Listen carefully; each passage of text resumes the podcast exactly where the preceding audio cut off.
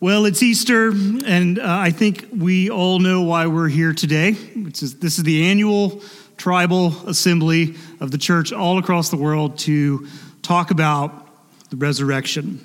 Easter is the day, in fact, on which the whole church calendar uh, is built, as the resurrection is the central story of our faith. And there are all these different ways to talk about the Easter story. Uh, we have four gospels in the Bible. They all tell the story of the resurrection, but they all tell it in their own unique way. There's some things that you see in all of them that are the same, but by and large, they're kind of different angles on the story, and they retell the events in their own way, and they focus on certain like themes and things that the writer wants the reader uh, to pick up on.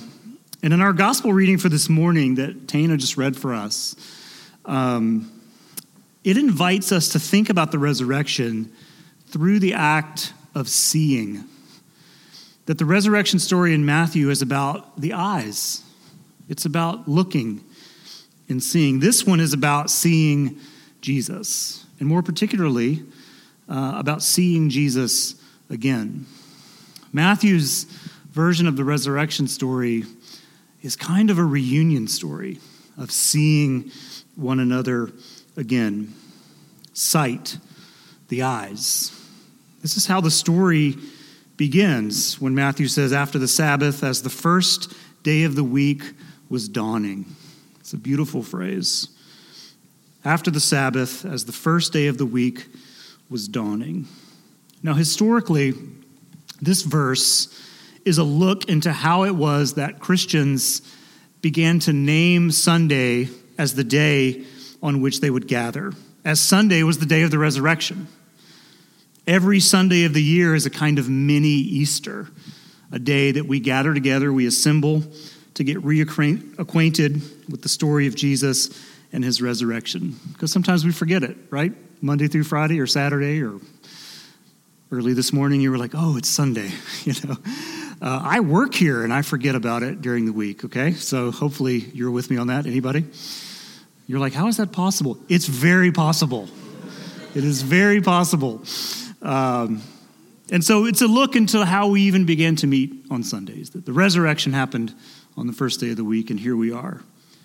But Matthew is also setting the scene as one that will be defined by visibility, about the ability to see the sight, the eyes. And so we have this detail of a new day that's dawning, and light is making its way across the landscape. The dark discovering the day, as the Counting Crows sang in the song Goodnight, LA. Thank you. From here, the whole story, if you were listening as it was read, unfolds around what everyone is looking at and what everyone is seeing. Matthew writes Mary Magdalene and the other Mary, which, by the way, wouldn't you love to be referred to in history as the other Mary? Mary Magdalene and her backup, Mary, went to, Matthew writes, to see the tomb. They went to see the tomb early in the morning. Now, Matthew gives us no reason why these women went to see the tomb except that they wanted to see it. They went to see the tomb. There's a curiosity in these women. But also, there's the very human act of wanting to be near what you've lost, even if they are buried. We do this today when we visit grave sites of our friends and loved ones and family. And we find these women doing the same thing. They went to see the tomb. Matthew just leaves it at that. In the other versions, there are reasons that they're going, but here, it's just about seeing to be there with the eyes and present. If you read Matthew's gospel on your own, you will notice that he has a thing with the eyes. He has a thing with seeing things. And the word seeing or saw or to look is often a metaphor for Matthew around these ideas of understanding, of insight. Even the experience of what is real has to do with the eyes. Earlier in Matthew's gospel, Jesus is quoted saying, Blessed are your eyes, for they see, and your ears, for they hear. Truly, I tell you, many prophets and righteous people long to see what you see, but they did not see it, and to hear what you hear, but did not hear it. Now, Jesus isn't talking about being blind or not able to hear. He's talking about insight, of understanding, of experiencing what is real. And so perhaps these women are just trying to get their heads around what is going on. Just days earlier, they buried their friend. It's terrible, it's traumatic. And they're trying to get their head around all of this. And the scene continues to unfold with its focus on the eyes. Matthew says the angel of the Lord appeared to the women. They see the angel. And the angel says to them in verses 5 and 6 I know you are looking for Jesus who was crucified. He is not here, for he has been raised as he said. And then the angel says to them, Come, see the place where he lay. And so the angel of the Lord tells them that he, Jesus, is headed to Galilee and that they should go and see him. The angel says to them, There in Galilee, you will see him. And the best part of this story is the very next scene for me. The two Marys are on their way to Galilee and they run into Jesus. And Jesus says, Greetings. There's some humor there, you know. Um, and maybe that's in the way I said it, but it's still kind of a funny thing to say when you've been uh, crucified, you died, and you were buried, and then there you are. Greetings. And Matthew says that the women immediately assumed the posture of worship, of reverence. They clasped his feet, which is understandable because anyone who had been dead and then is standing in front of you and talking, well, that person wins everything, you see. All the things. It doesn't matter what the things are, they win them all because death has been defeated. And so they assume this posture of worship. They see Jesus and it overwhelms them in the moment. But notice what Jesus says to the women Do not be afraid. Go and tell my brothers, the disciples, to go to Galilee. There they will, can you guess? See me. This whole thing is about the eyes, it's about seeing. It starts with the sun coming up, a new day, we can see again. The women go to see the tomb. There they see an angel, and the angel says, Come and see where he used to be. Oh, and go to Galilee because there you will see Jesus.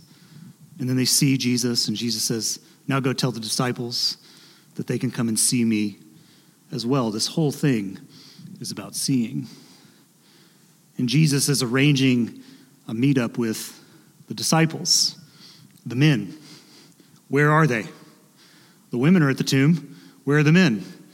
It's kind of like church, right? Where are they? Well, two chapters earlier, right as Jesus is arrested in front of them, Matthew writes, Then all the disciples, it says, Then all the disciples deserted him and fled. Run away.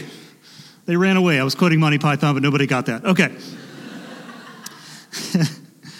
all the disciples deserted him and fled. These guys have been hiding out since the arrest. They're a bit shaken, they're afraid. And there are good reasons for that. And there's a real sense that their faith in God and Jesus and all that they experienced with Jesus, there's a real sense that all of that has been shaken as well, that maybe their faith has taken a hit. And Jesus says, Go and get them so they can see me. You see, one of the problems with Easter is that it's, it's too familiar. Everybody knows the story. If there's two stories in the Bible that we know about, it's the Christmas story and it's the Easter story. At least if we just know the basic parts from Charlie Brown and some other after school special. We can kind of piece it together, right? And in the uh, in Flannery O'Connor's uh, Christ Haunted South, we're even more in touch with the images of Jesus and the church. It's very very familiar to us. It's just in the air, whether we want it to be or not. And as the late philosopher Dallas Willard once said, familiarity tends to breed unfamiliarity. We just see it so much that we don't see it anymore. And our closeness to the story, we are always at some risk of not seeing it at all. And I think there are times when the Jesus that we see in the scriptures is not the Jesus we see in our world. Amen? Or maybe you should do that. Read the Jesus of the scriptures and then look around and see if the Jesus represented in the world is the same one. You see, there's the Jesus who has been co opted by politicians and their followers, a Jesus that's been turned into an agent of power, even nationalism, a Jesus who hates the other. It's not the same Jesus we see in the Gospels. There's also the Jesus that's been used by preachers and churches to sow division and unrest about who's in and who's out on the grace of God. This is a Jesus to be quite afraid of rather than drawn to. I find no example in the Gospels of people afraid to be near Jesus. He seemed to have this tractor beam of welcome. There's also the Jesus of the billboards, mostly in Florida. Along the 75 corridors are headed to Orlando. And this Jesus is always, um, he's always military like. He's always flying an Apache. He's always looking for sinners to gun down. Everything's written in red. It's quite scary. There's always fire. Uh, this particular Jesus is just above the cars as you drive down that corridor. It's kind of frightening. Jesus is very interested on these billboards as to who will go to hell. On a more personal level, for each of us, there's the Jesus who sometimes seems very far away, the Jesus who hasn't answered our prayers, who doesn't seem to be making a difference in our world, that continues to struggle to find justice and peace among people. That can be difficult for us. And to be real frank, there are also times that we don't see Jesus because we don't want to. That's a reality as well. We've all had that experience where we're going through something and there's always a relative with a giant Bible and full of bulletins. And they say, Well, you know, Jesus would say, and you're like, I don't want to hear it. Have you been there? I mean, I have. I've been in hospital rooms where someone is dying and there's always that relative trying to resurrect someone. I said, They're 98. They're 98. You know, having faith is not the issue. You just need more faith. They're 98. It's been a good run. We celebrate a life. But sometimes you just don't want to see Jesus. And Jesus said, Go tell the disciples, go tell those men to go to Galilee, and there they will see me. Matthew's resurrection story bends towards the experience of reunion, of reconnecting of stitching back together what had been separated for various reasons, torn apart. It's not just the story of a resurrected life, but also it's the resurrection of a faith. It's true. A faith had been shaken among these people that were close to Jesus. And so it's not just someone standing there who once was dead, it's also this resurrection of a relationship of knowing Jesus, of seeing Jesus again. On the Christian calendar, Easter is today. Thank you. But it is not a single day, it is a season. It's a very long season. It's 50 days. It will be hot before we are done with Easter. We hope, right? It may snow, you never know. I'm also kind of tired of the Instagram posts of the 12 seasons of Georgia you're here, now you're here. I'm like, okay, we get it. We did this 10 years ago. Okay. It's a season of 50 days. The season of Lent, which we just finished, is only 40 days. The season of Lent is a season of repentance, of, of looking deeply into the self, of suffering and struggle. but it's 10 days shorter than Easter. And I like that. The church calendar leans in the direction of life. Amen.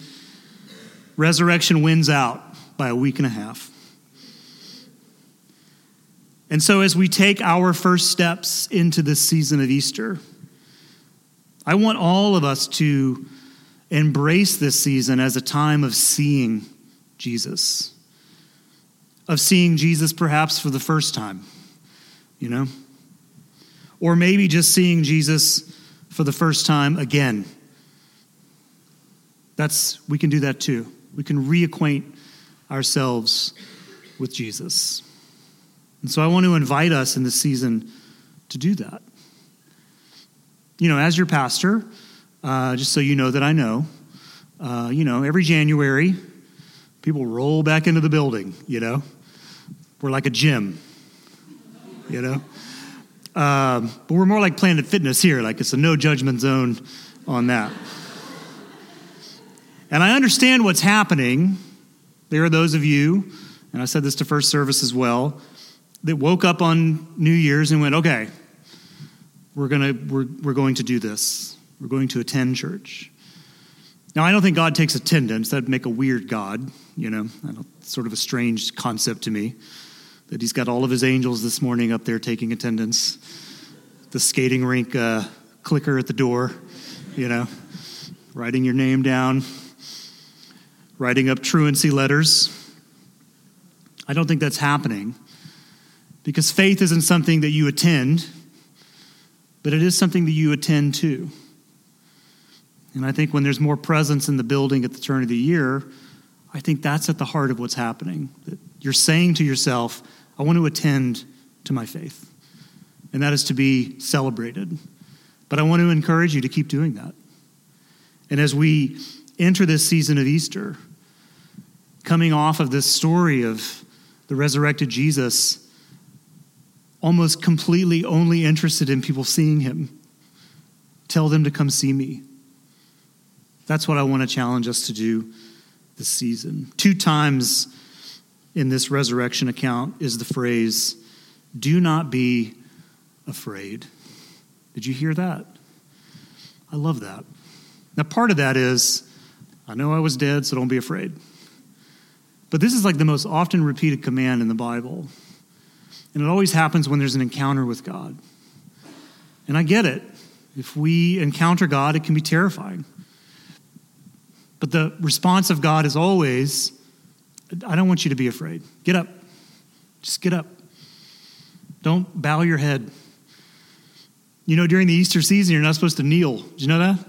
No kneeling. Get up. Raise your head. It's all good. You're loved. Amen? It's Easter. It's a resurrected Lord, it's a resurrected life, it's a resurrected you. So stand up and raise your head and do not be afraid. And do not be afraid to attend to your faith and to see Jesus again or for the first time.